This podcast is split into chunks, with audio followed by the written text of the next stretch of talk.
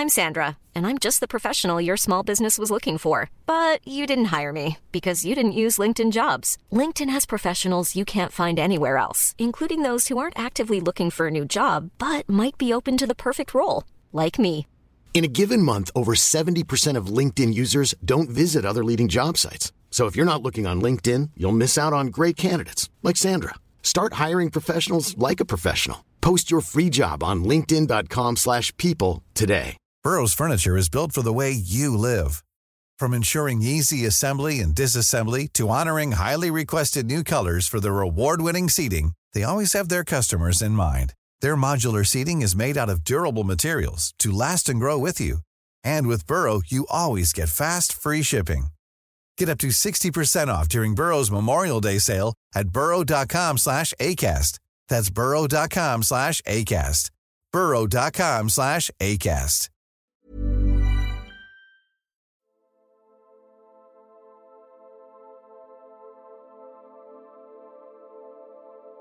Velkommen til den her første episode af podcasten Uforklarligt. Mit navn er Martin Kleist, og sammen med min medvært Frederik Uldal vil vi dykke ned i et emne, der specielt inden for de seneste par år virkelig har fået meget opmærksomhed, nemlig UFO'er, eller nu kaldet UAP.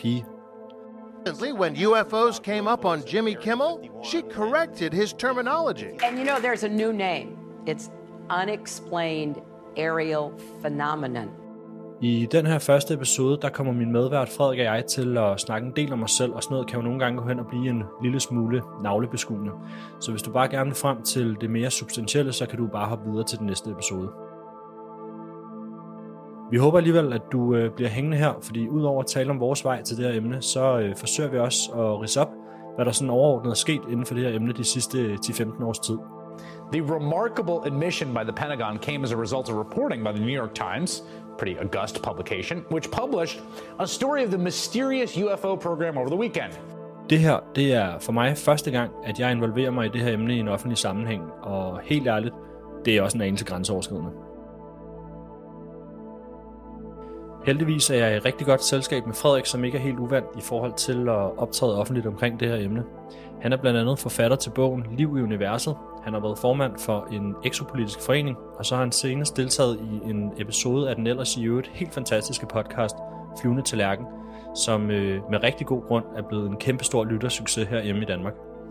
Så det her, det er nogle af de ting, vi kommer til at tale om i dag, og hvis du bliver hængende her, så vil jeg bare lige til sidst sige tusind tak, fordi du lytter med på den allerførste episode af Uforklarligt.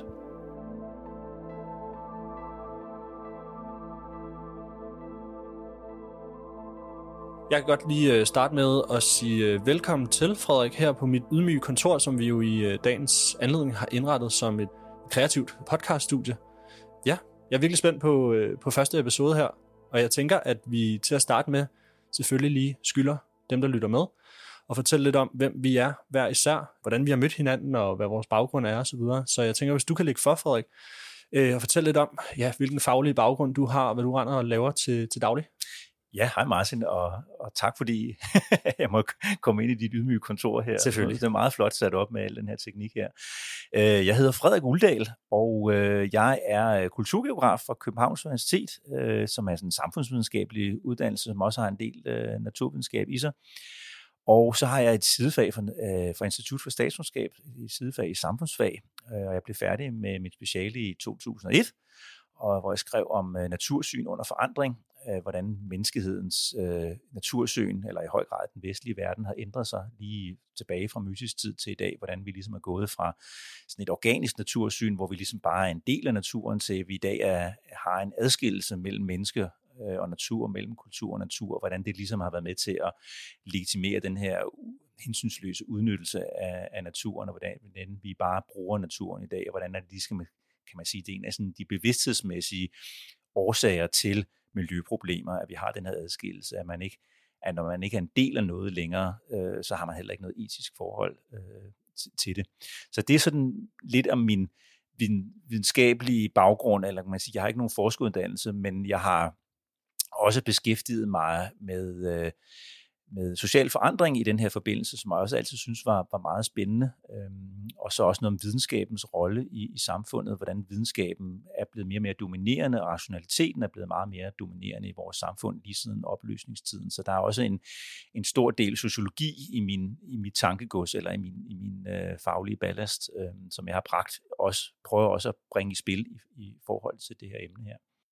Og hvordan er det sådan helt præcist, at øh, hele øh, interessen og dit engagement omkring UFO-fænomenet, det sådan lige falder ind i, i din baggrund? Jamen jeg tror, at altså, jeg fik interessen for emnet øh, sådan i, i midten af nullerne, hvor jeg, hvor jeg lige var, havde boet i Indien og arbejdet i en dansk IT-virksomhed derude, og så flyttede jeg til London. Og så var jeg på det tidspunkt ledig, og, og det er sådan, at min oplevelse af mange mennesker, som interesserer sig for det, jamen, de har haft en periode i deres liv, hvor de har haft tid til noget fordybelse og har været nysgerrig på et eller andet emne. Øhm, så der faldt jeg over øh, The Disclosure Projects pressekonference fra 2001 i The National Press Club, hvor der var en masse vidner, militærvidner, som stillede sig op på talerstolen og fortalte om nogle utrolige oplevelser, de havde haft i, i forbindelse med deres arbejde, deres betroede arbejde i i de væbnede styrker, specielt i USA. Og det gjorde et stort indtryk på mig.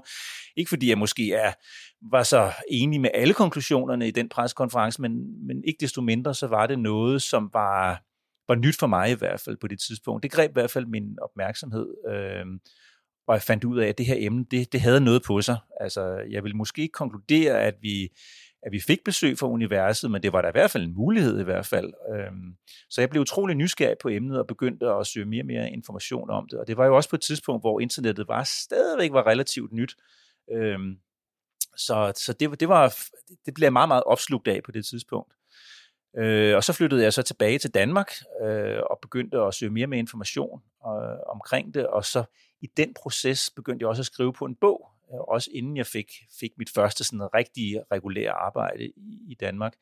Så en del af den skriveproces, det var også en, en læringsproces for mig. Øh, og, og også finde ud af, hvad er det, vi skal have med i den her bog her. Jeg prøvede ligesom at sige, afsøge det her emne. Hvad er, hvordan er det, det optræder emnet omkring liv i universet? Hvordan er det, det optræder i vores, i vores vestlige kultur? Ja, og udover bogen, så har du også været engageret i en forening, som du vist nok også har været formand for, som hedder Exopolitik Danmark. Kan du ikke lige prøve at fortælle lidt omkring sådan din involvering i det, og ja, bare sådan etablering omkring øh, foreningen, og sådan hvordan, hvad skal man sige, modtagelsen af, af foreningen var? Jo, altså jeg, jeg også på det omkring, omkring 2007 og 2008, så opdagede jeg også i, i forbindelse med min søgning på internettet, der var sådan en fremspirende aktivisme omkring det her. Man ville gerne have nogle svar. Der var nogle græsrod, simpelthen en græsrodsbevægelse, spirende græsrodsbevægelse i gang, sådan internationalt set. Og det synes jeg var øh, lød enormt spændende, og jeg kunne mærke, at det, det var noget, jeg skulle. Øhm, og jeg, der var jeg i høj grad med til at etablere en forening, en exopolitisk forening, der hedder Exopolitik Danmark, som lænede sig op af andre exopolitiske tiltag rundt omkring i verden. Man kaldte det sådan exopolitik Danmark, exopolitik Tyskland, exopolitik Portugal, exopolitik USA osv. osv. Og hvis jeg lige må spørge, hvad ligger der egentlig i ordet exopolitik? Ja, altså det er jo et, et, en, en term, som jo jo minder lidt om exoplanet og, og, og exobiologi osv. videre. Altså det handler om, exo er jo noget uden for noget, og det er jo så uden for jorden, så det er jo noget politik, som handler om noget, som er uden for jorden, og det kunne være, jo i virkeligheden være mange ting. Det kunne jo exopolitisk spørgsmål kunne jo også hvordan, være, hvordan udnytter vi råstoffer på månen, for eksempel. Det kunne også være et, et exopolitisk eksempel på noget exopolitik. Men her bliver der jo i høj grad tænkt på noget, at hvis der kommer rumvæsener til jorden, hvad er det så for en politik, vi har omkring det emne her på jorden? Og så det blev jo også et emne, som var øh, jo også blev, blev belastet øh, efterhånden, som årene gik, øh, og vi også var en af grundene til, at vi i foreningen gik bort fra det øh, i omkring 2018, der skiftede foreningen navn til øh, UFO Danmark i stedet for, og blev mindre aktivistisk. Også fordi det blev også klart, at det var blevet mere og mere det var lidt en naiv tanke måske at, at, at få denne her disclosure, eller den her offentliggørelse af en ikke-gjort tilstedeværelse. Som er en del af det aktivistiske element. Ja, det var i hvert fald, for nogen i hvert fald, var det et, et, et helt klart en del af dagsordenen, at man ville have myndighederne til at komme med sådan en meget eksplicit anerkendelse af ikke-jordisk tilstedeværelse. Men for mig var det mere sådan i hvert fald en anerkendelse af, at der er noget uforklarligt også jævnfør podcastets navn, Præcis. øh, at der er noget, er noget uforklarligt. Der er i hvert fald noget teknologi, som har en meget fantastisk ydeevne, som foregår på nogle andre fysiske principper, end vi umiddelbart kender til. Mm. Det ville jeg i hvert fald gerne, så jeg i hvert fald gerne, at det var en del af det, aktivismen for mig handlede om, at få en anerkendelse af det, både af medier, men jo også af, af politikere, at, at, at der er altså noget, vi ikke kan forklare her. Og det er jo faktisk en, en, en anerkendelse, der faktisk først er kommet her inden for de sidste øh, 4-5 år, øh, sjovt nok, efter, efter jeg egentlig holdt op med at være formand for, for foreningen. Ja, og øh, i sådan en forening, der har man jo en masse forskellige typer af aktiviteter. Øh, kan du lige prøve at fortælle lidt om nogle af de former for aktiviteter, I havde i foreningen? Jeg ved, I havde nogle konferencer og nogle, nogle gæster, der var med til de her konferencer, som var ret interessante. Ja, altså vi havde, altså for mig at se de første for år der i 2007, 8, 9, 10, der handlede det i hvert fald for mig og, og, og nogle af de nye medlemmer, som kom til at tage, tage, tage, simpelthen tage til udlandet og møde nogle af de her mennesker. Der tog vi øh, til Rom nogle gange til nogle møder, og til, der var en stor exopolitisk, kæmpe stor exopolitisk konference, ret bemærkelsesværdigt faktisk i Barcelona i 2009, øh, hvor der var en masse, masse kendte mennesker, astronauter og alle mulige folk, som var, og der var omkring 1000 mennesker og masser af medieomtale osv., det var også den ene af dem, og så var vi ellers i, øh, i Washington D.C. hos en, øh, en amerikansk lobbyist og aktivist, der hed Stephen Bassett, øh, som holdt noget, der hed The X-Conference, som blev holdt typisk lidt uden for Washington, øh, og så blev det afsluttet med en pressekonference i The National Press Club. Lidt i, lidt i stil øh, med The Disclosure Projects konference i 2001, for altså fuldstændig samme sted.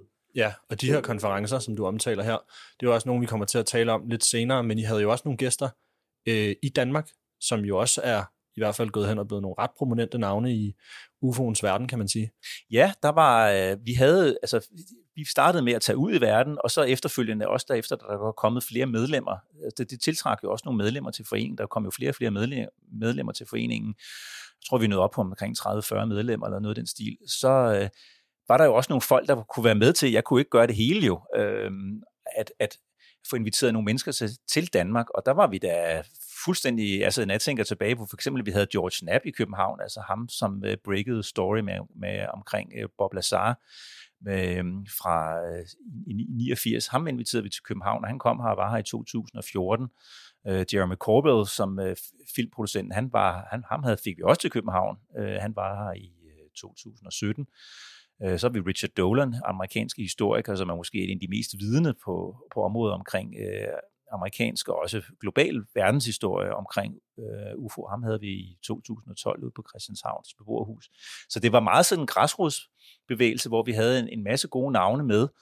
Øh, og det måske sådan en, en, en 10-15 stykker i alt, eller sådan noget. Øh, og, og i særdeleshed også, som jeg var, var et stort optur for mig, Robert Hastings, som øh, var sådan den fremmeste researcher i området omkring den her forbindelse mellem UFO'er øh, og, atom, og atomvåben. Ham havde vi i 2013 også på Islands Brygge. Det er fuldstændig fantastisk, altså, når, man tænker, når, jeg, når jeg tænker tilbage på det. Men det er også klart, det var meget farvet af emnet. Ikke? Jo, jo, altså nye, nye lytter, de her navne er jo ikke noget, der siger nogen nej, nej. nye lyttere så meget, men, men hvis man har været i feltet et stykke tid, så, Ja, ja. Det var, det var fandme fedt. altså, jeg blev øh, i hvert fald enormt benåret over at høre, at, øh, at du har haft en personlig relation til mange af de her mennesker, som jo er virkelig fremtrædende i, i debatten omkring det her emne nu. Nu var du selv lidt inde på Robert Hastings, som jo har, hvad skal man sige, også en af de her fremtrædende karakterer i forhold til forbindelsen mellem øh, UFO'er og øh, atomvåben. Øh, og du medvirkede også i en episode af den ellers i øvrigt helt fantastiske podcast Flyvende Tallerken, omkring netop det her emne, UFO'er og atomvåben. Kan du ikke lige prøve at fortælle lidt omkring sådan din deltagelse i den her podcast? Jo, altså det var jo sådan en podcast, der egentlig op, det var Frederik Dirk Skotlip og Anja Andersen, øh, en fantastisk podcast, som, som kom i, jeg tror det var, det startede den i 20, tror jeg, men, øh, men den kom i hvert fald på et tidspunkt, hvor jeg ligesom holdt en pause for emnet, og, og jeg begyndte faktisk at først at lytte til den relativt sent, fordi jeg også engagerede mig i nogle andre emner, og, og egentlig havde brug for at holde, trække stikket lidt på det her emne her, og så komme tilbage til det igen. Øhm, men jeg mødte så Frederik Dirks på Østerbrogade på min 50-års fødselsdag faktisk. Jeg skulle ned her, jeg skulle ned og have kage til, en kage til min arbejdsplads. Så, så tænkte jeg, nå, hvem er det, der holder ved krydsen? Det var Frederik Dirks. Nå, ham må vi da lige snakke med. Så stod vi jo og snakkede UFO'er.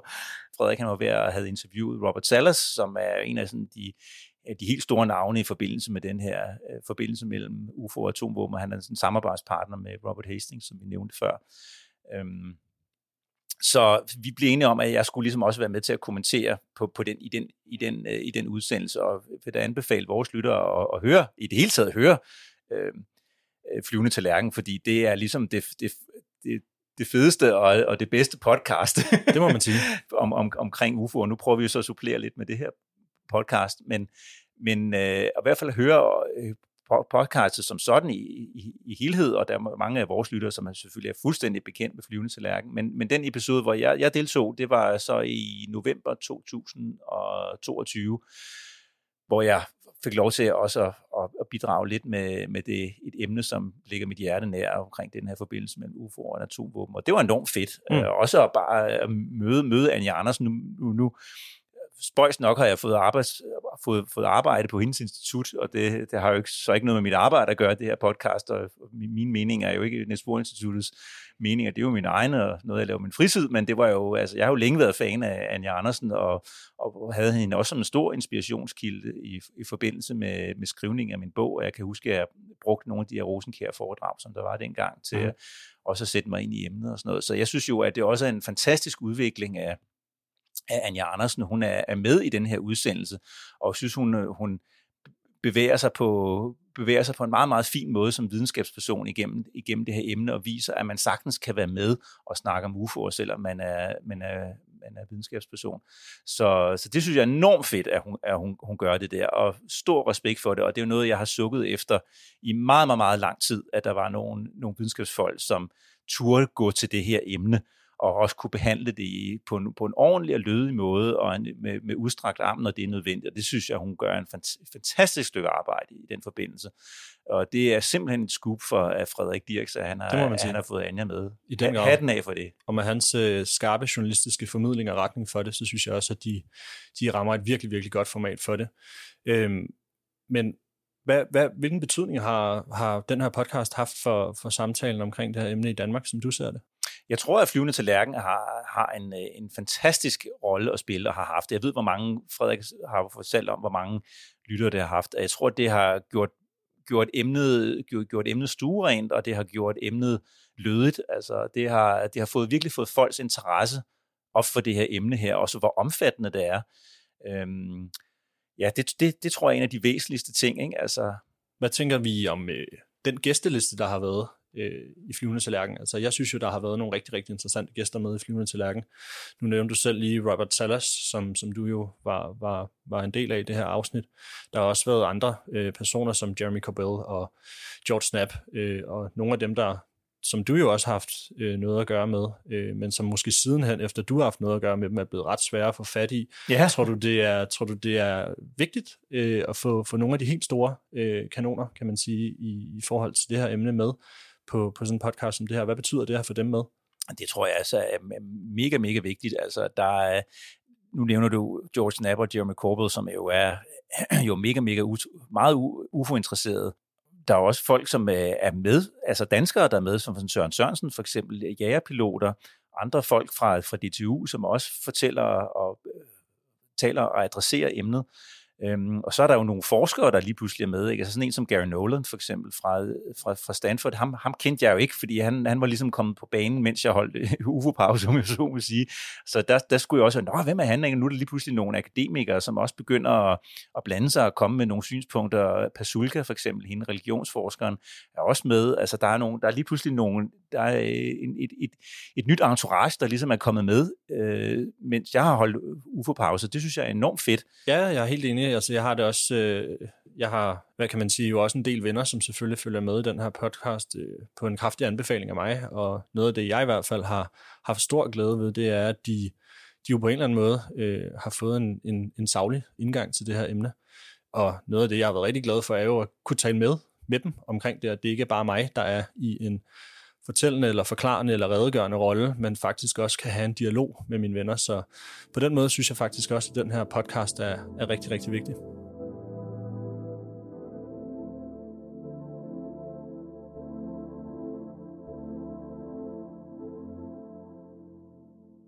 Nu har vi hørt lidt om mig, Martin. Hvad, hvad er egentlig din øh, baggrund?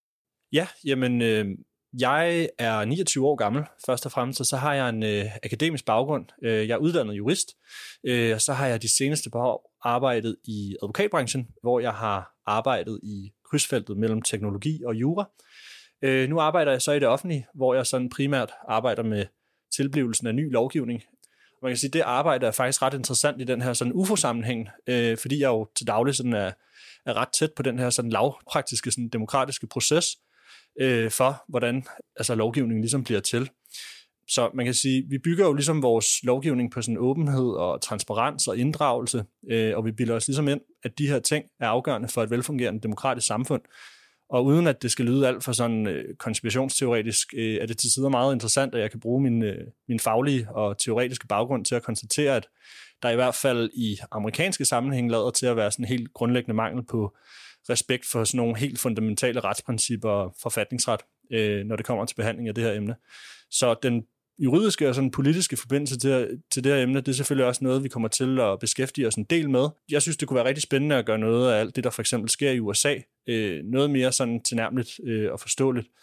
Øh, så, så det er egentlig sådan kort om mig øh, og, og min baggrund, og hvordan at det her emne på en eller anden måde også har nogle associationer til, øh, til det, jeg laver til dagligt. Men øh, i forhold til sådan det, du øh, laver til dagligt, eller din faglige, faglige baggrund, hvordan tænker du, der er nogle associationer til, til, til det her emne? Altså, jeg tror, at, at meget af det, som jeg er ligesom er skolet med, eller flasket op med på mit, på mit uddannelse, det har jo været noget med, med planeten Jorden simpelthen. Jeg har jo, jeg har jo læst geovidenskab, jeg har jo læst geografi. Hvad, hvordan, øh, hvordan klarer vi os mennesker os her på Jorden? Øhm, kulturgeografisk. Og det er jo blandt andet noget med noget miljø, det er noget med noget fattigdom, Øh, det er noget med noget social forandring, og så er min ballast fra, øh, fra statskundskab, det er jo blandt andet noget med stater, øh, staters legitimitet, suverænitet og den slags. Og det er jo noget af det, jeg er kommet har bragt med, eller har, jeg har kunne se, at der var nogle forbindelser til UFO-emnet i, i den her forbindelse her.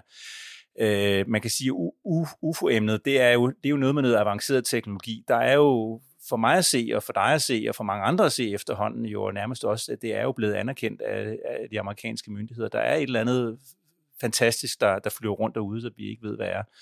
Og det, som jeg har sagt i mange år efterhånden nu, det er, at der er den her avancerede teknologi. Øh, og hvorfor bruger vi mennesker ikke den her teknologi? Hvem er det, der har den? Er det rumvæsener, der har den, eller er det fra mennesker for fremtiden, eller hvem er det, der har den her teknologi, og hvorfor bliver den ikke brugt til at adressere nogen af de problemer, vi har, altså miljøproblemer, fattigdomsproblemer. Så det er sådan den, det er den samme, eller den kobling, der ligesom er, noget af den kobling, der er til, til det, jeg kommer fra, sådan fra, fra mit studie. Og så har det jo også noget at gøre med den sociale forandring, som jeg også altid synes var, som jeg også havde oppe som tema mit, mit, mit speciale. Altså, hvad er det, hvad er social forandring og UFO-temaet? Jamen, altså, det er jo en kæmpe social forandring, på en stor potentiel forandring, vores, hele vores planet, hele vores samfund vil, vil gå igennem, som, og som jeg jo øvrigt mener, at vi går igennem i disse år med, med det her emne her. Det er noget, et, en social forandring, der foregår sådan over årtier. Det er ikke noget, der foregår meget, meget abrupt, men det er noget, der foregår lige så langsomt. Øh, hvordan vi bliver mere og mere fortrolige med det her emne og akklimatiserer sig også øh, til det her emne her. Så emnet omkring social forandring og UFO er også øh, en kobling, som jeg synes har været meget, meget interessant. Og så er der jo noget om, hvad skal man sige, hele den vestlige verdens bevægelse fra øh, fra irrationalitet, religiøse dogmer, øh, altså hele tiden før opløsningstiden, over i en tid, hvor vores samfund bliver mere og mere moderniseret, det bliver mere og mere rationelt, formålsrationaliteten, den bliver, kommer mere og mere i højsædet, øh, videnskaben bliver det, der ligesom afløser øh, religion og religiøse dogmer, vi bliver ligesom herre i eget hus, øh, vi bliver til moderne samfund, øh, og vi kan se, at vi kommer fri af den her øh, ufri naturtilstand, som vi har levet under i, i århundreder.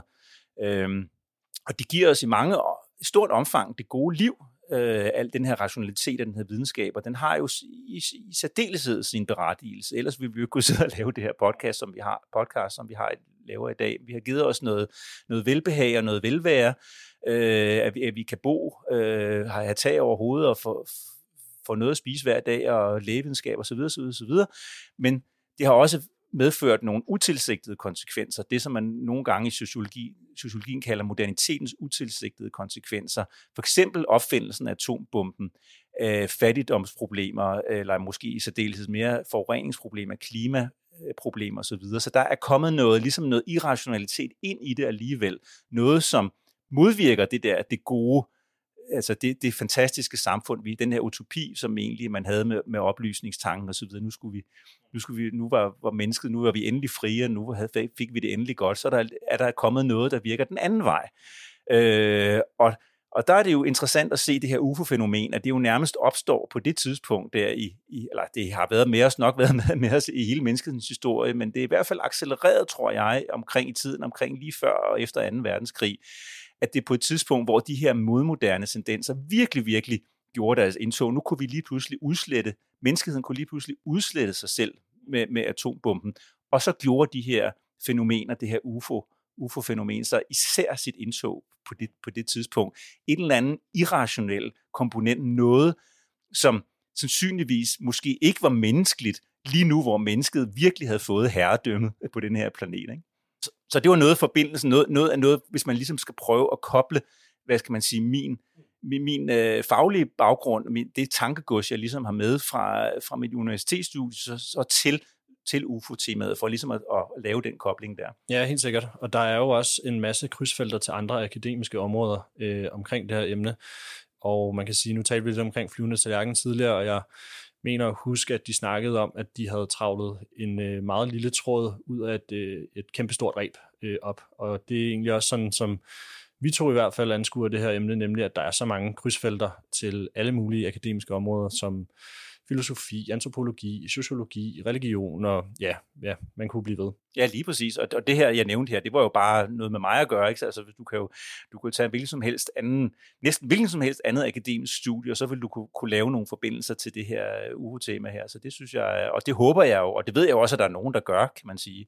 Men jeg håber, at der vil endnu være flere, der vil, der vil gøre det. Præcis, helt sikkert. Der kommer flere og flere. Men, men jo også i forbindelse med kunst, for eksempel. Ikke? Mm. Altså nu behøver det ikke at være akademisk det hele. Ikke? Altså der er hele den kunstneriske branche. Der er jo også en, et kæmpe, kæmpe krydsfelt der. Mm. Øh, underholdningsindustrien, malerkunst og you name it, der er, det er et helt et emne for sig.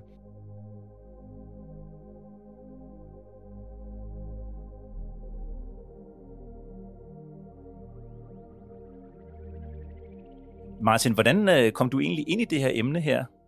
Jamen, jeg har været interesseret i astronomi øh, lige så længe, som jeg kan huske. Øh, mine forældre de har fortalt mig, at da jeg var barn, og vi skulle besøge venner, der for eksempel boede langt ude på landet, hvor der ikke var ret meget lysforurening, så blev jeg altid stående og kiggede på stjerner, øh, når vi havde parkeret bilen. Øh, så dengang, der tror jeg mest, det var astronomien, der fyldte i mig. Jeg havde også øh, nogle rigtig fede stjernekikker der med en masse fede filtre, jeg kunne kigge på solen og månen med. Og ja, øh, jeg tror, at der, hvor jeg for alvor får øjnene op for UFO'er, det var i de meget tidlige år i SFO'en eller et eller andet øh, tilsvarende institutionsagtigt øh, område. Der var en af pædagogerne, der havde set en UFO. Og jeg kan huske, at jeg spurgte hende meget sådan indgående ind til, hvad hun havde oplevet, og jeg husker stadigvæk sådan hendes oprigtighed og hendes stærke oplevelse af ligesom at have opnået, oplevet et eller andet, der var helt specielt for hende. Så jeg tror også, at det måske har påvirket mig, at det var en eller anden form for sådan en myndighedsperson eller autoritet, der på den måde sådan afvig lidt fra den der sådan vestligt øh, normative fortælling om, hvad virkeligheden er. Det tror jeg gjorde et rigtig stort indtryk på mig. Øhm, så jeg tror ligesom, det var startskud til ligesom at undre mig over rigtig mange ting, men jeg tror grundlæggende, det var her, at øh, de her overvejelser om, hvad virkelighedens natur egentlig er, øh, og lige i forhold til sådan UFO-fænomenet, så øh, er der jo, som vi jo har talt om, altså rigtig, rigtig mange håndgribelige øh, beviser og dokumentation for, at der foregår noget helt ekstraordinært. Så det hænger virkelig godt sammen med mine overvejelser omkring virkelighedens natur. Ja, så, så det er egentlig den anledning, jeg havde til at interessere mig for emnet.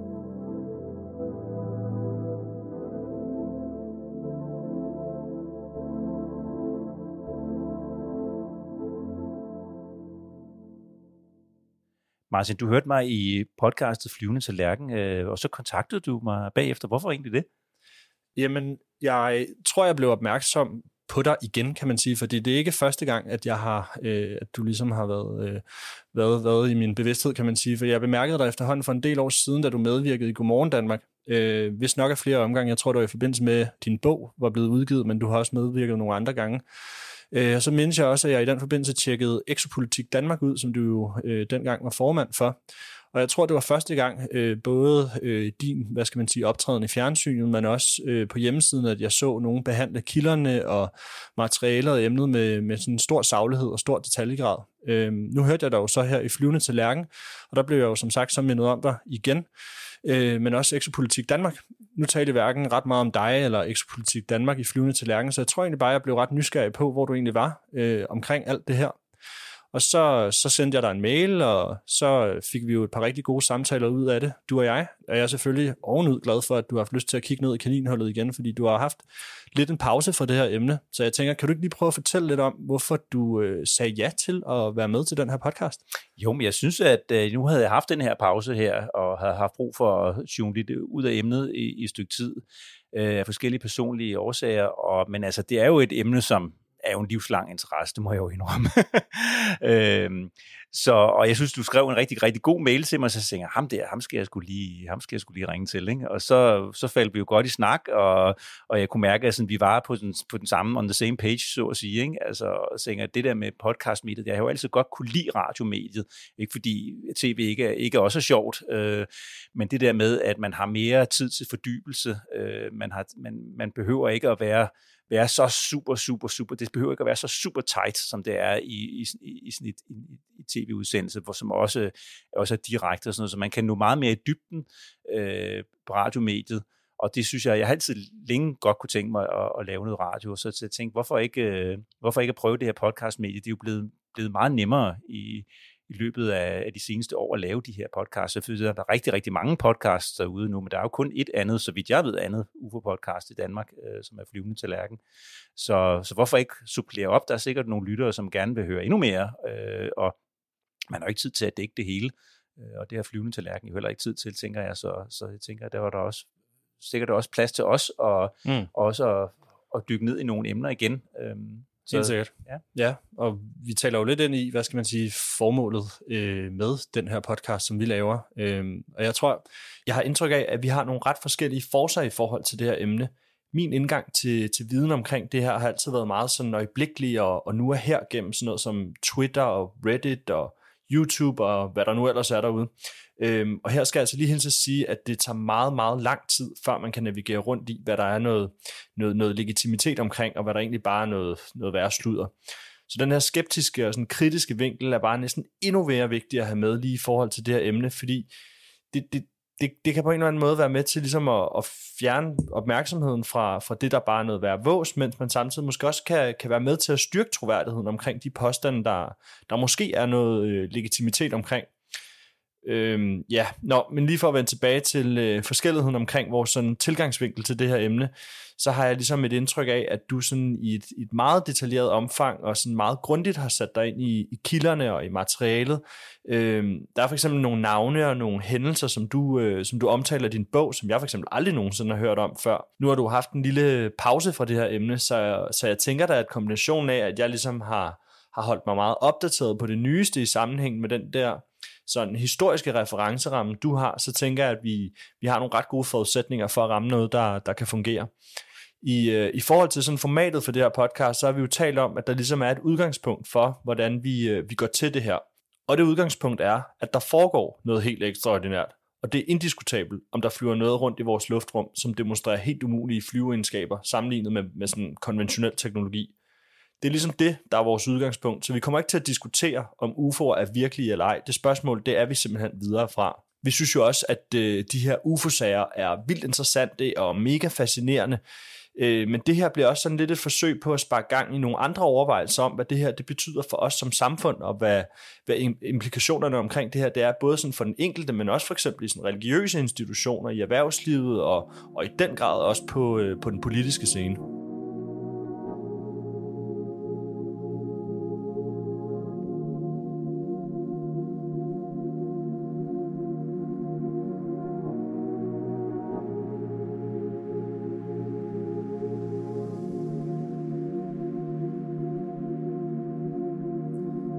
Det her emne er jo kæmpestort og rigtig omfattende, og der er jo virkelig mange facetter til det. Men Frederik, du nævnte jo også lidt tidligere, at du skrev en bog om emnet tilbage i 2012. Og jeg tror, at hvis jeg skulle sætte mig ned og skrive en bog omkring det her emne, så vil jeg ikke rigtig vide, hvor jeg lige skulle starte eller slutte.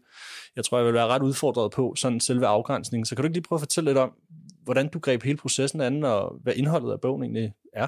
Jamen, jeg tror, jeg, jeg gik i gang med at, at egentlig at skrive den efter, altså i takt med, at jeg egentlig søgte information, og egentlig satte mig ind i det her emne, og begyndte at, egentlig at lære om det, øh, hvor jeg, kan man sige, var, var, var langt nede på, på læringskurven.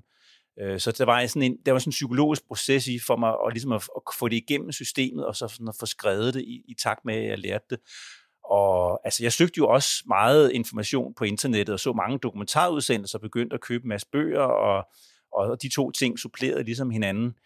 Og så tænkte jeg, at der mangler simpelthen et, et, et, øh, et overblik over det her emne. Øh, der mangler simpelthen øh, et, et, et, et overview over, hvad, hvad, hvad indgår egentlig i det her emne? Hvordan bliver det egentlig behandlet i, i vores samfund? Ikke? Og så det, jeg sådan ligesom kunne få øje på, det var, at der var ligesom en, der var en videnskabelig del, og så var der alle de her, hvad skal man sige, modkulturelle tendenser.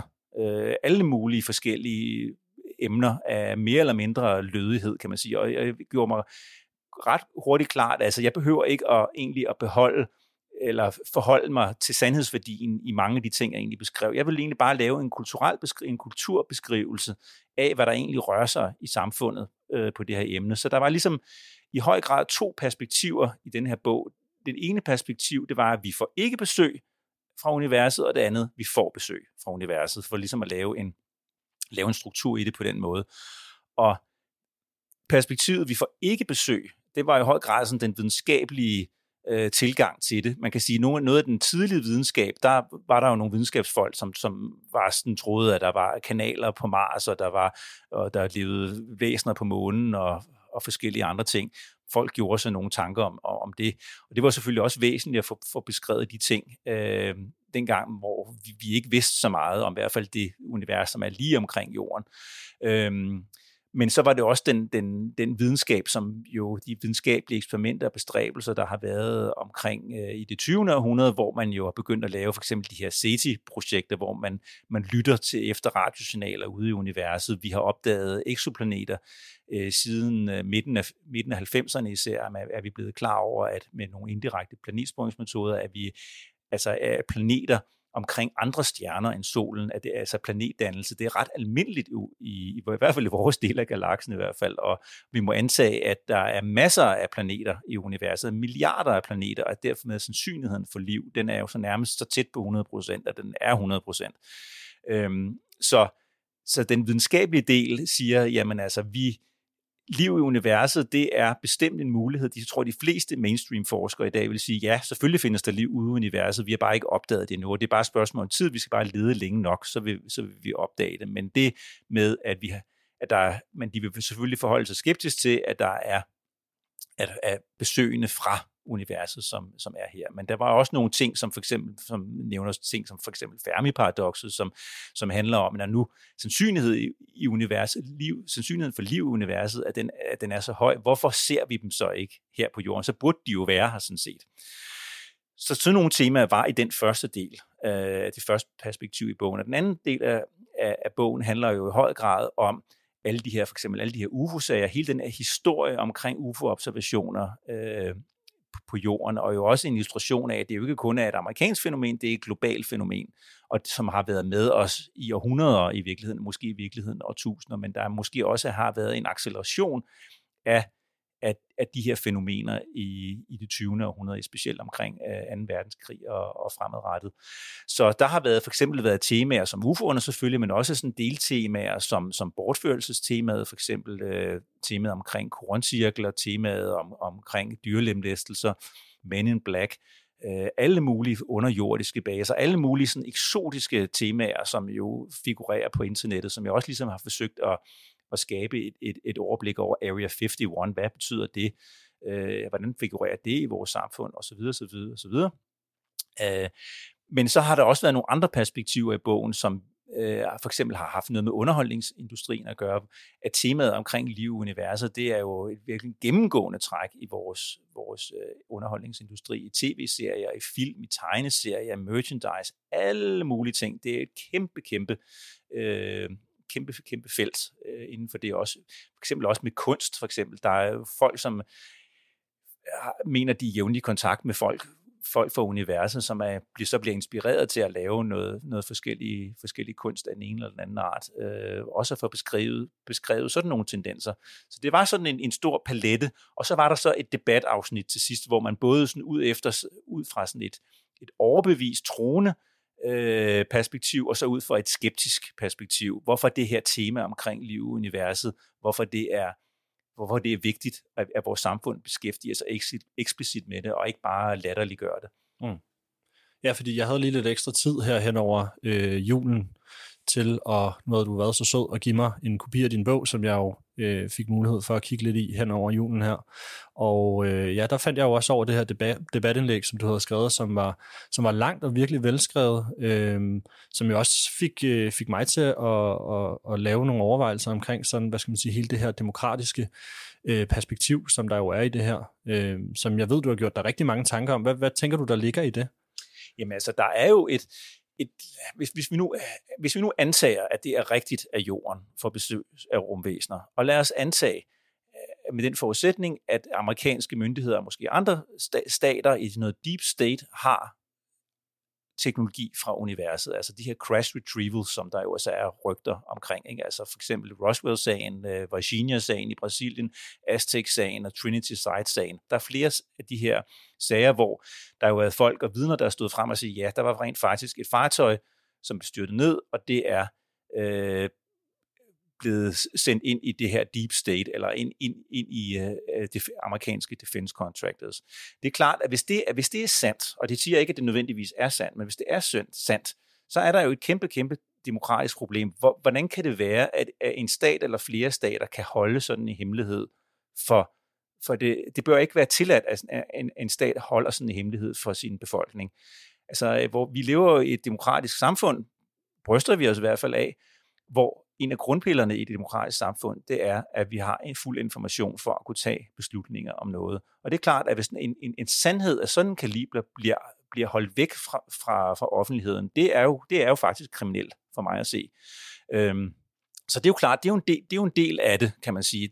En del af debatoplægget. Så det her, det bliver vi nødt til at stille spørgsmålstegn. Vi bliver nødt til at, at hvad hedder det, lave nogle inquiries. Vi bliver simpelthen nødt til at holde stater accountable. Vi bliver simpelthen nødt til at stille spørgsmål som befolkning, som øh, i høj grad øh, som journalister, til vores politikere. Politikere bliver nødt til at stille de her spørgsmål til de stats, andre statslige institutioner. Danmark bliver nødt til at stille, rejse de her spørgsmål i FN eller EU eller andre internationale sammenhænge, stille de her spørgsmål eksplicit, og det bliver ikke gjort.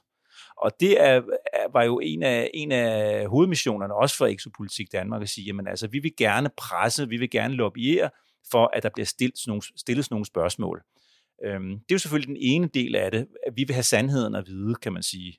Fordi nu er der så mange rygter om det. Ikke, med, ikke dermed sagt, at, at jeg nødvendigvis siger, at det er sådan, det er. Men vi har en mistanke om det, at det måske er rigtigt.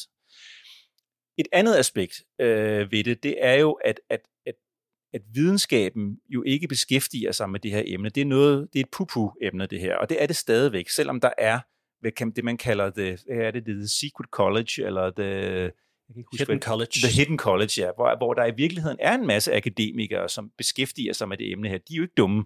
De ved godt, at der er noget om den her, det her emne, hvor de så beskæftiger sig med det. Ikke? Men der, er jo ikke, der, er jo ikke, der bliver jo ikke kastet penge efter forskning i, i, i det her emne. Øh, så en del af debatoplægget fra sådan den overbeviste trones vinkel er jo også at sige, nu må vi have videnskaben med, vi må have dem til at forholde sig, og de kan gøre det med den videnskabelige metode, og med alle de for, forbehold og alle de, øh, de regler, der nu er inden for den verden. Det kan de, det, de kan, man kan godt behandle det her emne, når man, når man, når man tager de ting, tager højde for de her ting. Og der synes jeg jo lige det, i den her sammenhæng, at det er fantastisk at nævne, at Anja Andersen fra Niels Bohr Instituttet er med i Flyvende til Lærken, og hun jo på, i den grad demonstrerer, at man sagtens skal beskæftige sig som videnskabsperson med det her emne på en lødig og udmærket måde, uden at, uden at at, at sige ting, som at lave, drage nogle konklusioner, som, som fakta ikke øh, kan, kan understøtte osv. osv.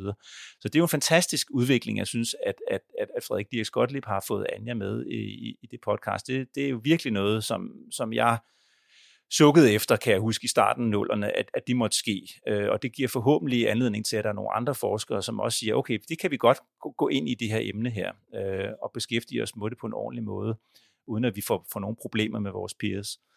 Øhm, den anden del af det her debatoplæg, det er jo også den skeptiske vinkel, som jo også har i, i allerhøjeste grad har sin øh, berettigelse. Jeg har jo ikke øh, jeg er jo ikke sådan rumskibstroende på den måde, forstået på den måde, at ligegyldigt hvad jeg ser på himlen, øh, så er det et moderskib for Venus. Det, det, det, den, der, er ikke, der er ikke nogen, jeg synes ikke, jeg har nogen sølvpapirshat på, selvom der er nogen, der gerne vil, måske vil gerne give mig den øh, sølvpapirshat på. Men det synes jeg rent faktisk ikke, jeg har. Jeg synes, jeg prøver at holde en udmærket balance mellem de to, øh, de to dele på hver sin side af det her kontinuum. Øhm, men jeg synes, at, at, at den skeptiske vinkel også har sin berettigelse, fordi at vi i menneskehedens historie har set, hvordan, hvordan overtro og mærkelige idéer og sådan noget kan være med til at legitimere nogle uhyreligheder og nogle, nogle meget, meget vemmelige ting og nogle meget, meget vemmelige hændelser i menneskets historie. For eksempel hekseforfølgelser og jødeforfølgelser, den slags ting. Det er jo fordi, man først giver, skaber nogle idéer i folks hoveder, hvordan virkeligheden, eller hvad skal man sige, det et eller andet ontologisk, for at bruge et fint ord, ontologisk udgangspunkt, hvordan virkeligheden den er skruet sammen. Og hvis det er fuldstændig forkvaklet og forkert, så legitimerer det, at man gør nogle forfærdelige ting med nogle andre mennesker. Så, så det, det, det, de der perspektiver, synes, det perspektiv synes jeg også, at man skal have med. Og jeg synes, at det er videnskabens opgave, dels at, at, at være åben over for det her emne, men jo så også at afmontere en masse, masse snot og en masse skidt, øh, og sortere skidt fra kaneler. Det synes jeg også i høj grad stadigvæk, at der er skeptikere og videnskabsfolk har stadigvæk en, en, en, en væsentlig rolle i vores samfund til at få få, få luet ud i de her ting her. Øh, men jeg synes jo så heller ikke, at de skal være automatskeptikere. Det skal hele tiden være savligt, og de skal hele tiden gå, forskelligt til, gå til forskellige konspirationsteorier, hvad det nu måtte være, med et åbent sind og se på fakta, i stedet for at have en eller anden forudfattet mening om, øh, hvad det er. Altså det her konspiranoia her, hvor, hvor, hvor, man, øh, hvor man bare, alt hvad der ligesom bliver hvad man ikke bryder sig om, og har, man har en eller anden ideologisk øh, modstand imod, det labeler man bare som en konspirationsteori. Ikke? Altså, der er jo masser af konspirationer i vores samfund. Virksomheder og erhvervslivet gør det jo hele tiden, laver jo aftaler bag lukkede døre og har holder hemmeligheder for hinanden. Så verden er jo fuld af hemmeligheder. Så at have den der forestilling om, at der ikke er hemmeligheder i den her verden, det er jo det er fuldstændig naivt for mig at se. Øh, så nogle konspirationsteorier, dem er, der, altså, dem er der nok, dem er der jo noget om, og masser af dem er jo, er, er, er noget værre sludder. Øh, så, så det handler om, at videnskaben må være nøgtern og, og se på de her ting case efter case og se, jamen, hvis der er nogen, der siger, at mennesket ikke har været på månen, hvor, hvorfor er det, det ikke holder det her? Og ikke bare sige, at det er en konspirationsteori. Nej, vi, de bliver nødt til at forklare, hvorfor er det, mennesket er på, har været på månen. Og det er jeg i hvert fald en fortaler på, at vi har. ja, samme her. Men øh, nu, nu nævner du også, øh, hvad skal man sige, ting som hemmeligholdelse af sådan helt fundamentale faktuelle oplysninger, som bliver vi besøgt af andre, og har vi muligvis bjerget nedstyrtede fartøjer og, og, og den her slags anklager i virkeligheden øh, mod øh, myndigheder og stater.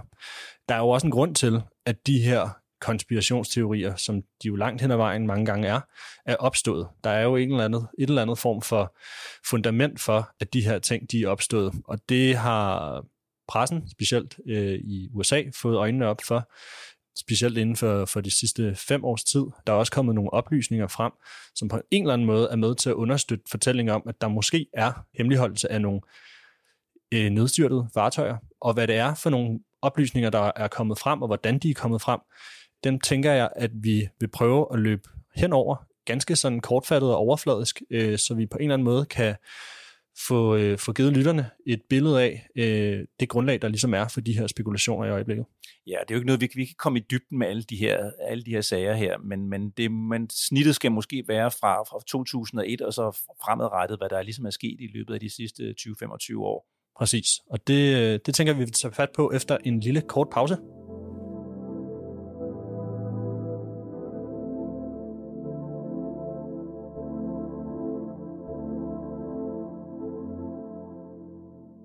Martin, der har været en øh, række begivenheder inden for de sidste 15 år, øh, som har for alvor været med til at sparke gang i den offentlige debat omkring øh, UFO-emnet.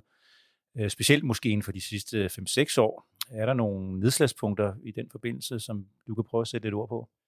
Ja, helt sikkert. Øh, jeg vil prøve at holde det så, så kort og overordnet som overhovedet muligt, men det er også virkelig vanskeligt, fordi der er sket virkelig mange ting og sager. Øh, jeg tænker også, at vi kommer til at behandle en lang række af de her begivenheder sådan særskilt i nogle af de andre episoder, vi har, men lad mig prøve lige at fortælle lidt om, omkring det her såkaldte Wilson Davis-notat, som blev lækket i forbindelse med astronauten J. Edgar Mitchells død tilbage i 2016. Øh, notatet det er meget omdiskuteret, og øh, det har specielt inden for det seneste år fået rigtig meget opmærksomhed. Notatet det gengiver en samtale mellem astrofysiker og konsulent til den amerikanske regering, Dr. Eric Davis og en admiral fra forsvaret i USA, Thomas Wilson hedder han. Samtalen den skulle i bedste Hollywood-stil være foregået i en bil på en parkeringsplads, og indholdet af samtalen, den er, hvis det her dokument er ægte, vel at mærke, mildest talt helt ekstraordinært. Den her admiral, han fortæller til øh, Eric Davis, at han har forsøgt at få adgang til information omkring nogle tophemmelige UFO-programmer, som han øh, i princippet burde have viden om og adgang til. Han øh, var blevet afvist af dem, der kaldte sig The Gatekeepers. Han havde ikke det, der hedder Need to Know. Det var ligesom begrundelsen for, at han blev afvist. I sit forsøg på ligesom at opnå den her viden, der bliver han øh, opmærksom på noget, der hedder reverse engineering-programmer. Øh, Wilson han tror, at de her programmer de handler om noget koldkrigsteknologi fra Rusland eller Kina, og at man ligesom har brugt den her UFO-historie som dække for, at man har noget fremmed teknologi i sin besiddelse. Wilson han fortæller i den forbindelse Davis, at de her gatekeepers fortæller ham, at teknologien ikke er fra jorden, og den ikke er udviklet af mennesker, men at de ikke er helt sikre på, hvor teknologien kommer fra. Notatet det har fået en helt ny opmærksomhed, fordi et øh, kongresmedlem ved navn Mike Gallagher, han bragte notatet op under den her offentlige høring, der var tilbage i maj 2022 øh, i den amerikanske kongres.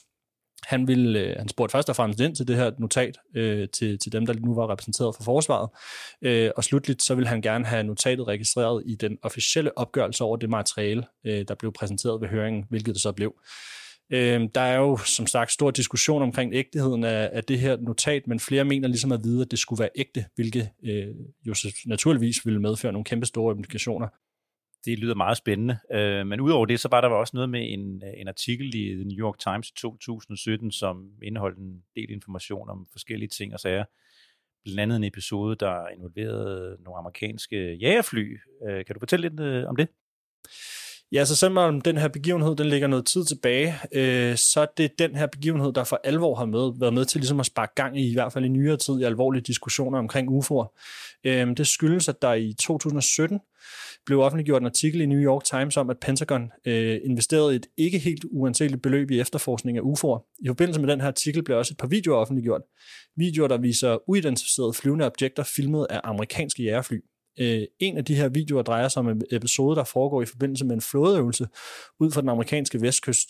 Øh, sidenhen har to af piloterne, der var involveret i det her, og også nogle radaroperatører, der var involveret i hændelsen, været meget udtalt om, hvad de oplevede. De beskrev deres øh, oplevelse som både virkelig skræmmende, men den ene af piloterne, hvilket jeg synes er, er ret interessant, han siger, øh, at øh, han er citeret for at sige, at han tænkte, wow, han ville rigtig gerne bare prøve at flyve en af de her. Ham her, øh, piloten, øh, commander David Fravor, han var en af dem, der gik i direkte clinch med, med, de, med de her fartøjer.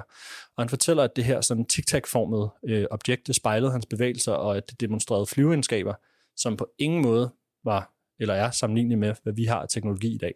Og så synes jeg også, at jeg kan huske noget med, at, hans, at han, øh, han skulle flyve tilbage til det såkaldte cap point, eller sådan et, et mødested, som et, et klassificeret mødested, og så fik han at vide over, over radioen, at, at det her objekt, det her tic-tac-objekt, det var faktisk inde på det, det her klassificerede cap point der, Lige præcis. i løbet af altså under et minut eller sådan noget, og det lå jo noget, altså 100 km væk. Eller ja, 100 km, ja, præcis. Noget, noget, noget, noget af det lav i hvert fald. Ikke? Og det her cap point, det er sådan et, øh, uden at være ekspert i militære termer, så er det et udtryk for et øh, sådan strategisk forsvarsområde, som er tophemmeligt, som kun de her piloter og radaroperatører, de, de kender til. Men den, den viser sig lige pludselig at være på det her cap point et minut efter, øh, og det, det, det lå små 100 km væk, så det ville i hvert fald være enormt hurtigt. Og der var også noget med, at det, at det faldt fra, hvad det faldt fra øh, over 10 km højde til, til havoverfladen i løbet af et, et sekund eller et eller andet. Ja, lige præcis. Og, og det, der ligesom ligger i det, det er også, at den, øh, hvad kan man sige, radarevnerne øh, har også en begrænsning i forhold til, hvor højt op de kan måle, så det, de måler sådan set bare det højeste i forhold til, hvor det her objekt øh, kom ned fra.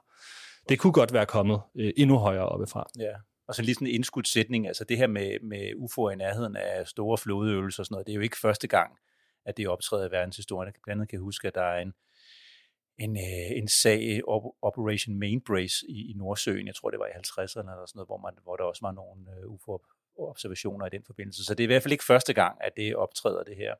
Men øh, Martin, der har jo bare også nogle implikationer sådan rent nyhedsmæssigt i, i forbindelse med det her. Kan du prøve at riste det op? Ja, altså de var jo kæmpestore. Øh, da den her gamle nyhed, kan man sige, om en hændelse øh, tilbage til i 2004 kom frem i 2017, var den også forbundet med en fortælling om, at øh, den amerikanske regering i sådan seriøst omfang brugte penge på at undersøge det her. Øh, videoerne fik selvfølgelig en del, om, en, en del omtale, men altså, de var lige delt med historien om, at den amerikanske regering i hvert fald i et eller andet omfang tog det her alvorligt. Øh, Øh, piloten, som jeg fortalte om tidligere, øh, han har deltaget både i Joe Rogans podcast, en 60 Minutes udsendelse, og han har generelt fået rigtig meget opmærksomhed. Øh, ja, jeg kunne fortælle rigtig længe om, hvilke øh, implikationer det her det har haft nyhedsmæssigt, men jeg tror, det vil være en rigtig lang snak. Men grundlæggende så handler det om, at det ligesom er ligesom at den her historie, der for alvor har været med til at skabe interesse, både på et sådan folkeligt niveau, men også på et øh, politisk niveau for det her fænomen.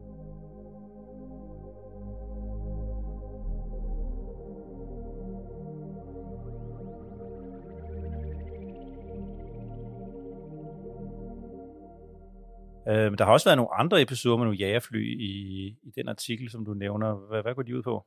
Ja, om de øh, konkret fremgår af den her artikel, som du omtaler, det, øh, det er jeg faktisk ikke helt sikker på. Jeg mener, at den ene af dem var en del af en øh, artikel i Washington Post. Øh, men ja, der har været flere forskellige videoer, som, øh, som har været fremme i pressen omkring det her, og man, øh, man skal ligesom holde tungen lige i munden i, øh, i forhold til øh, UFO og jægerfly.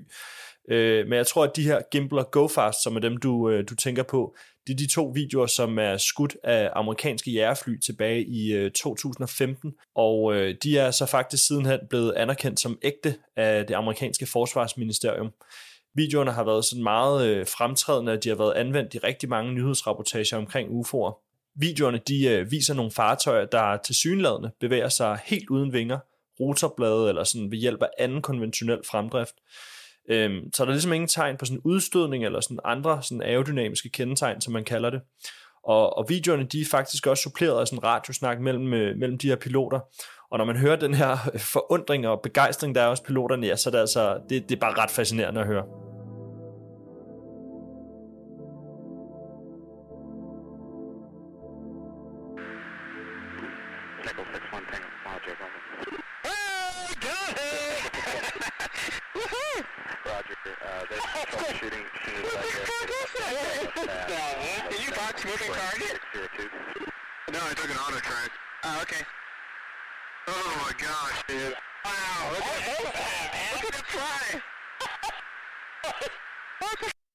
Ja, man kan jo tydeligt høre, at de her piloter, de er ret forvirrede og ret så meget op at køre over at se det her, som, øh, som de har fået øje på.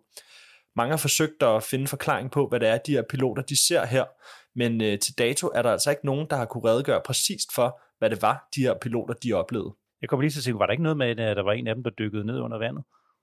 Nej, det, den er faktisk lidt nyere dato, den du tænker på. Den video, som du tænker på her, den er optaget i 2019 øh, ud for kysten omkring San Diego. Øhm, men ja, videoen den er optaget af amerikanske flådefartøjer. Øhm, og den er også ret interessant, fordi den demonstrerer nogle af de såkaldte Five Observables, som primært er formuleret af Lou Alessandro. Uh, the Five Observables, de udgør sådan en karakteristika for UFO'er, og en af dem uh, er evnen til at operere transmedium, kalder man det, og det betyder uh, at kunne operere både i luft, rum og vand. Martin, nu når vi er ved Louis Alessandro, kunne du ikke prøve at fortælle lytterne, hvem, hvem han er, og hvad han egentlig har betydet for det her emne? Jo, øh, jeg tror, at jeg vil springe tilbage og beskrive 2017, øh, i stedet for lige at komme ind på ham øh, som enkeltstående person. Fordi der sker en hel række ting i 2017. Der sker det, at øh, To The Stars Academy bliver stiftet, og det sker med øh, tidligere forsanger fra rockbandet Blink-182 i spidsen. det er lidt, lidt, lidt bizart på en eller anden måde, at det er en forsanger fra et rockband, som øh, står i spidsen for det her, men øh, det gør han altså. To the Stars Academy, det er en organisation, som gerne gennem underholdning og forskning og sådan lobbyarbejde gerne vil kæmpe for transparent omkring det her emne. Tom DeLonge, han er flankeret af Lou Alessandro, som øh, tidligere øh, har været leder for ATIP, som øh, står for Advanced Aerospace Threat Identification Program.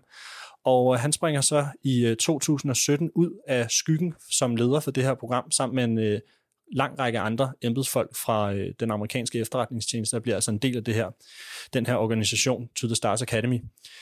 Øh, I 2017, der sker der jo også det, som vi lige talte om, at den her artikel i New York Times bliver udgivet, Glowing Auras and Black Money, The Pentagon's Mysterious UFO Program, øh, bliver udgivet. Og det er altså den her artikel, øh, som for alvor er med til at sparke gang i diskussionen omkring UFO'er på ny.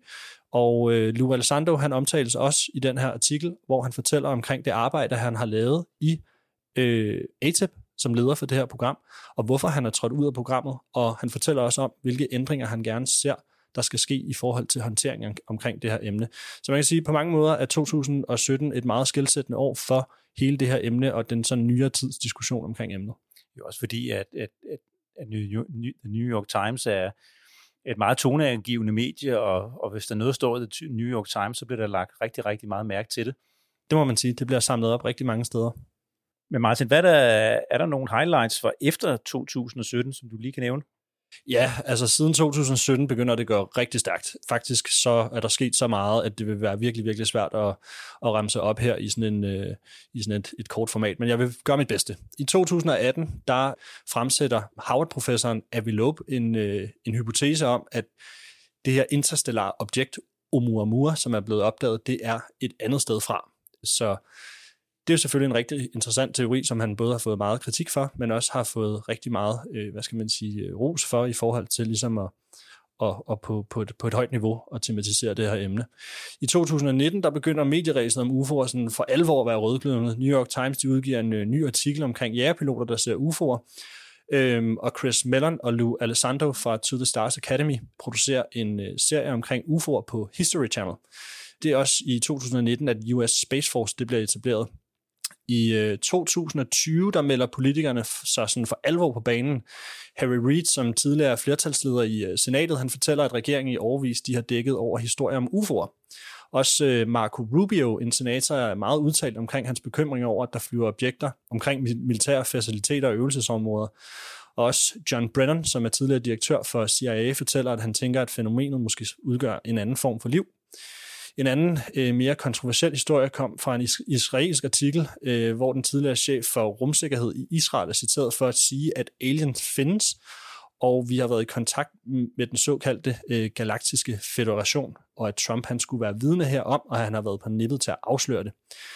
I 2021 er der endnu flere politikere, der melder sig på banen her under en tidligere præsident, nemlig Barack Obama, som udtaler sig i et talkshow omkring emnet. Jeg synes lige, vi skal prøve at høre en lille bid fra hvad han siger omkring det her. When it comes to aliens, uh, there's some things I just can't tell you uh, on air. But what what is true, uh, and I'm, I'm actually being serious here, is is that uh, there are uh, there's footage and records of objects in the skies that we don't know exactly what they are. We can't explain uh, how they moved, their trajectory, Ja, så det er jo en utrolig interessant udtalelse fra en øh, meget prominent herre, må man sige. Det var en meget, meget spændende udtalelse fra Barack Obama, og han siger jo, han siger jo sådan set, at, at der er, er nogle objekter, som vi ikke ved, hvad er, og vi kan ikke forklare, hvorfor, hvordan de kan bevæge sig på den måde, øh, som de gør. Lige præcis. Og det, der også sker i 2021, det er, at der er flere og flere journalistiske produkter omkring det her. Øh, Ross Coldhart, som er en øh, meget anerkendt journalist, han udkommer med sin bog In Plain Sight, og 60 Minutes, de laver også en uh, rapportage omkring de her jægerpiloters oplevelser med fænomenet. Flere politikere de udtaler deres bekymring, øh, og der kommer for alvor gang i den her lovgivningsproces omkring hele det her emne. Og hvordan, hvordan det ligesom er sket, og hvad der er sket af konkrete tiltag, det vil være en meget lang snak, men der er i hvert fald sket rigtig meget. Øh, I 2022, øh, som også er rigtig nævneværdigt, kommer den første åbne, åbne høring omkring det her emne siden Project Blue Book, som var tilbage i Hvornår var det, det startede? 1966? Ja, altså jeg tror, den, den, sidste, den sidste høring i den åbne høring i den amerikanske kongres var i 69. Det var nok et forløb, der startede lidt før, men øh, i 69, så der har ikke været nogen høringer i den amerikanske kongres mellem 69 og så 2022, og det er jo betragteligt mm. antal år. Ja, og det der også sker i 2022, det er, at The Department of Defense i USA, de etablerer Arrow, som er et, øh, et særskilt kontor, der kommer til at undersøge de her ja, mystiske begivenheder, der ligesom har været. Så der kommer mere konkret lovgivning på området, samtidig med, at politikerne de indikerer, at UFO'er de måske ikke har en øh, menneskelig oprindelse. Øh, NASA de går også mere øh, indgående ind i at undersøge det her fænomen, og lige her for et par dage siden, så kom der en meget længe ventet rapport fra ODNI omkring øh, UAP-fænomenet. Så den udkom her i 2023, og skulle egentlig have været udgivet, så vidt jeg husker, i øh, i slutningen af oktober. I slutningen af 22, oktober, ja. ja. Så den har været rigtig forsinket.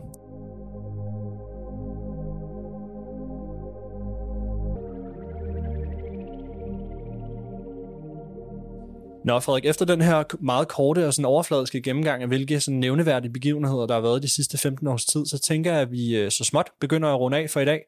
Men her afslutningsvis bør vi måske lige indvige lytterne lidt i, hvad de kan forvente os i forhold til den her podcast i fremtiden. Hvad tænker du om det? Jamen altså, jeg, jeg tror, at det er vigtigt at gøre klart, at, at vi har ligesom et udgangspunkt øh, for, for det her podcast, som er, at det er, UFO-fænomenet er virkeligt. Øh, der er, der er noget avanceret teknologi, eller nogle, nogle fænomener, som, og det er også vigtigt at anskueliggøre, det, det er flere fænomener, som vi ikke kan forklare. Og vi har nogle hypoteser og nogle teorier om, hvad, hvad der kan være forklaringen. Selvfølgelig er der meget af forklaringen, der er jo almindelige, fuldstændig almindelige jordnære ting, men men det, der er det uforklarlige, den lille procentdel der, som vi er interesseret i. Øhm, og det er ligesom det, der er udgangspunktet, at vi er der på, på læringskurven om, at, at det, der er noget, der er virkeligt her. Øhm, så jeg tror, at, at, at det er udgangspunktet for også en, en, en snak om, øh, hvad det har af betydning for vores samfund. Så der vil være noget politik, og der vil være noget jura, øh, og nogle samfundsmæssige konsekvenser, og nogle diskussioner for forbundet øh, med, med den øh, erkendelse. Øh, og så vil vi selvfølgelig også være, være interesseret i stadigvæk at dykke ned i nogle, nogle enkeltsager og, og ned i nogle, nogle delemner øh, om, omkring UFO, UFO-fænomenet. Og så synes jeg, at vi skal have nogle gæster i studiet også. Øh, vi kender jo en, en del mennesker ude i verden, både i Danmark og, og i udlandet, som kunne være interessante at have med i programmet her. Øhm, så det, det er noget af det, jeg forestiller mig i hvert fald. Har du nogle tanker om det? Ja, altså jeg, jeg er helt enig. Og så tænker jeg også, at vi i det her podcast også vil give plads til øh, savlig og faglig spekulation. Øh, man kan sige, Copernicus og alle de andre store videnskabsmænd, der har været, har jo også i et eller andet omfang spekuleret, før at de ligesom fremsat de hypoteser, som vi jo nu langt hen ad vejen anerkender som, øh, som videnskab. Så jeg tror, spekulation på, på savlig vis er et rigtig godt udgangspunkt til at komme videre med, øh, med det her emne også. Så jeg tænker også, at det kommer til at være, være en del af det. Og så i det hele taget jo også netop holde os åbne over for, at der er mange forklaringer på det her. Ikke? Altså også de eksotiske forklaringer. Der er flere forklaringer, som det, det er quick. Det er jo ikke kun the ETH, the extraterrestrial hypothesis, som vi abonnerer på. Der kan jo også være, det kan være mennesker fra fremtiden, eller en breakaway civilization, og alle mulige forskellige ting, klassificerede militærprogrammer osv. osv. Lige præcis. Øh, men, men en ting er sikkert for mig at se, det er, at der er noget, der er ud over det sædvanlige. Præcis.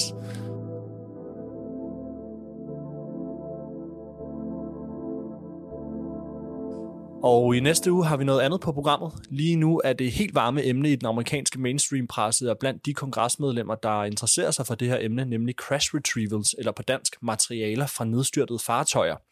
I lovgivning for, hvordan det amerikanske militær skal bruge sine penge i 2023, er The Department of Defense nemlig blevet pålagt at undersøge og gennemgå historiske dokumenter, der relaterer sig til UAP's helt tilbage til 1945. Og der er måske en helt konkret årsag til, at man har valgt at gå tilbage til lige præcis 1945. Kan du ikke lige prøve at forklare lidt om det, Frederik, og måske gøre vores øh, lyttere lidt klogere på, hvad, hvad vi kommer til at tematisere i den næste episode?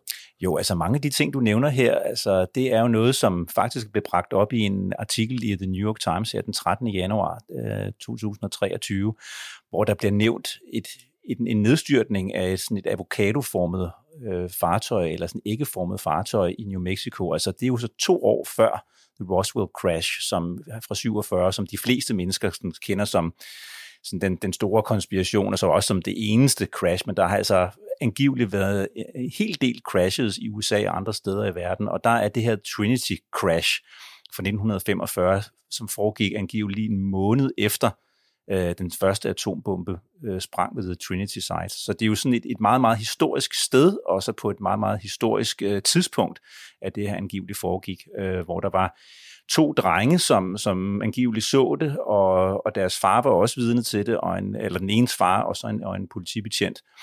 Og, øh, og der kender jeg en, der hedder Paula Harris, som er, hun er undersøgende, undersøgende journalist, og har været det i rigtig, rigtig mange år, og mødt hende øh, afskillige gange med nogle internationale konferencer, og hun har lavet en bog sammen med Jacques Vallée, som øh, måske flere kender, fordi han er sådan den, den største UFO-forsker måske, øh, og ak- akademiker, som har, har undersøgt UFO'et i mange år, og for os, der var, han var også, der blev bygget en karakter over ham i Steven Spielbergs uh, Close Encounters of the Third Kind, spillet af François Truffaut, tror jeg det var. Så Jacques Vallée har, har teamet op med, med med, med Paola, de har teamet op med hinanden, og så har de undersøgt den her case og simpelthen været on the ground og været ude og tale med de her vidner.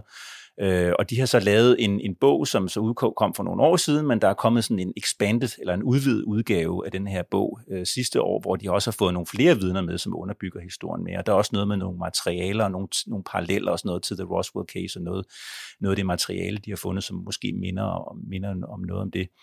Og det trækker måske også nogle tråde sådan lidt tilbage til det, vi snakkede om tidligere omkring forbindelsen til atomvåben, øh, fordi det netop foregik lige præcis på det, på det sted der, lige præcis en måned efter, og nærmest 20-30 kilometer fra Ground Zero, hvor den første atombombe, The Gadget, The Gadget den sprang. Så jeg håber, at vi kan, eller det ved jeg, at vi gør, at vi har en aftale med Paola, at vi kan få hende som den øh, første gæst på Uforklarligt. Så det glæder jeg mig til. Også mig, rigtig meget. Jeg er helt sikker på, at det bliver en mega interessant episode. Og specielt at tale med en efterforsker, som har haft uh, boots on ground, og talt med nogle af, af de vidner, som, som angiveligt skulle have oplevet det her. Så, øh, så det bliver rigtig interessant. Og med det, så tror jeg, jeg vil sige, uh, sige tak for i dag, og tusind tak, fordi du kom, Frederik. Ja, selv tak, og vi ses i næste episode. Det gør vi i hvert fald.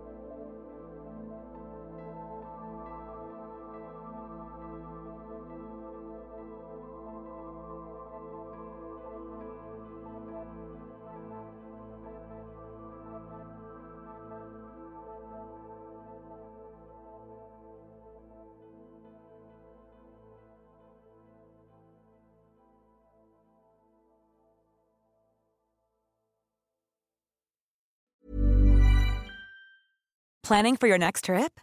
Elevate your travel style with Quince. Quince has all the jet setting essentials you'll want for your next getaway, like European linen, premium luggage options, buttery soft Italian leather bags, and so much more. And is all priced at 50 to 80% less than similar brands. Plus, Quince only works with factories that use safe and ethical manufacturing practices. Pack your bags with high-quality essentials you'll be wearing for vacations to come with Quince. Go to quince.com/pack for free shipping and 365-day returns. When you make decisions for your company, you look for the no-brainers. And if you have a lot of mailing to do, stamps.com is the ultimate no-brainer. It streamlines your processes to make your business more efficient, which makes you less busy. Mail checks, invoices, legal documents, and everything you need to keep your business running with Stamps.com. Seamlessly connect with every major marketplace and shopping cart. Schedule package pickups and see your cheapest and fastest shipping options from different carriers. With rates up to 89% off USPS and UPS rates. And with the Stamps.com mobile app, you can take care of mailing and shipping wherever you are. Make the same no-brainer decision as over 1 million other businesses with stamps.com. Sign up with code program for a 4-week trial plus free postage and a free digital scale. No long-term commitments or contracts. That's stamps.com. Code program.